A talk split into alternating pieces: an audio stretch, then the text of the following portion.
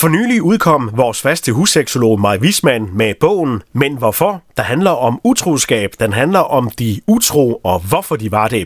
Den fik vi selvfølgelig en snak om her på Klubuskuld. Jamen, den hedder Men Hvorfor?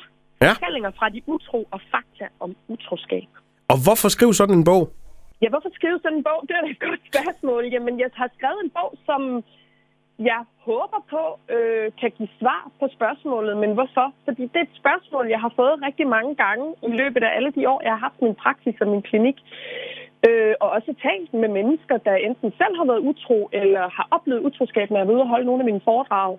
Øhm, jeg kan se det i min brevkasse også. Jeg har forskellige steder, blandt andet på, på webseksolog.dk, at, at, at utroskab og store tillidsbrud, og nu specifikt utroskab, ikke, efterlader ofte, ikke altid, men ofte, det her spørgsmål fra begge parter. Men hvorfor?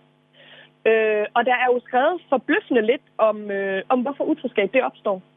Altså, man kan, det, kan, det, kan, det kom helt bag på mig, da jeg begyndte at boge i det her, og sige, jamen altså, hvad ligger der egentlig på markedet af bøger i forvejen? Og det er virkelig forbløffende lidt, både øh, i Danmark og internationalt, om hvad der kan gå forud for utroskab. Og ligesom give en forklaring, øh, og være med til at forstå, hvad det var for nogle mekanismer, der var i spil. Og der vil jeg godt lige understrege med to meget, meget, meget tykke streger, øh, at det her, det handler ikke om at forklejne eller nedgøre eller negligere de følelsesmæssige skader, som utroskaben har gjort. Det er slet ikke det, vi er ude i her.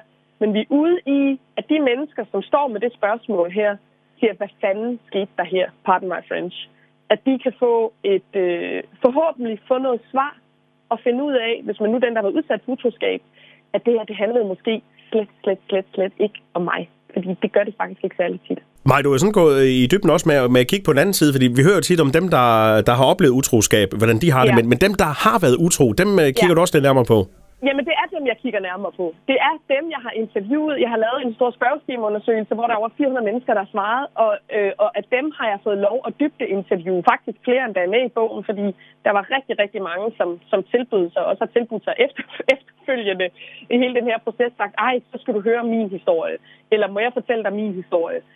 Så, så det er en bog, der, der, der er bygger på knap 40 fortællinger, øh, som er berettet til mig, og som jeg har nedskrevet og øh, anonymiseret og fået godkendt med dem, der har fortalt det.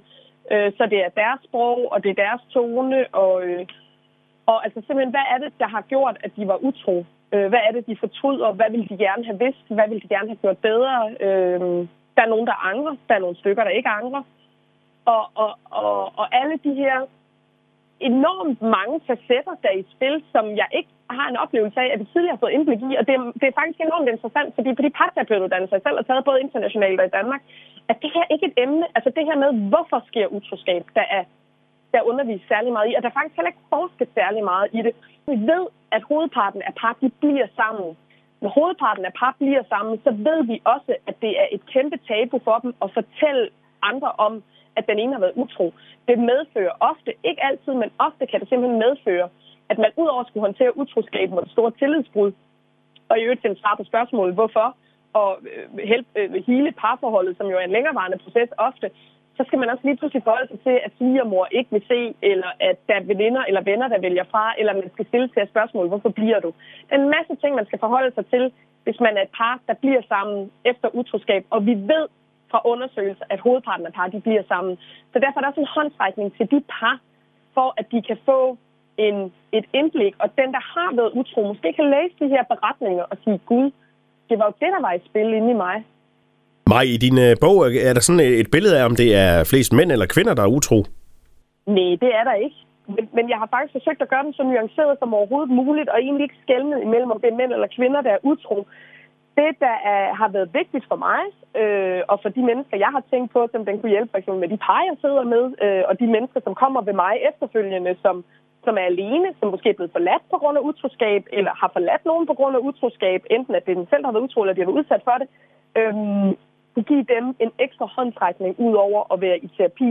Og jeg vil godt sige, og det er også rigtig vigtigt for mig at understrege, min bog er jo ikke udtømmende. Der findes jo lige så mange årsager til at være utro, som der findes utroskab.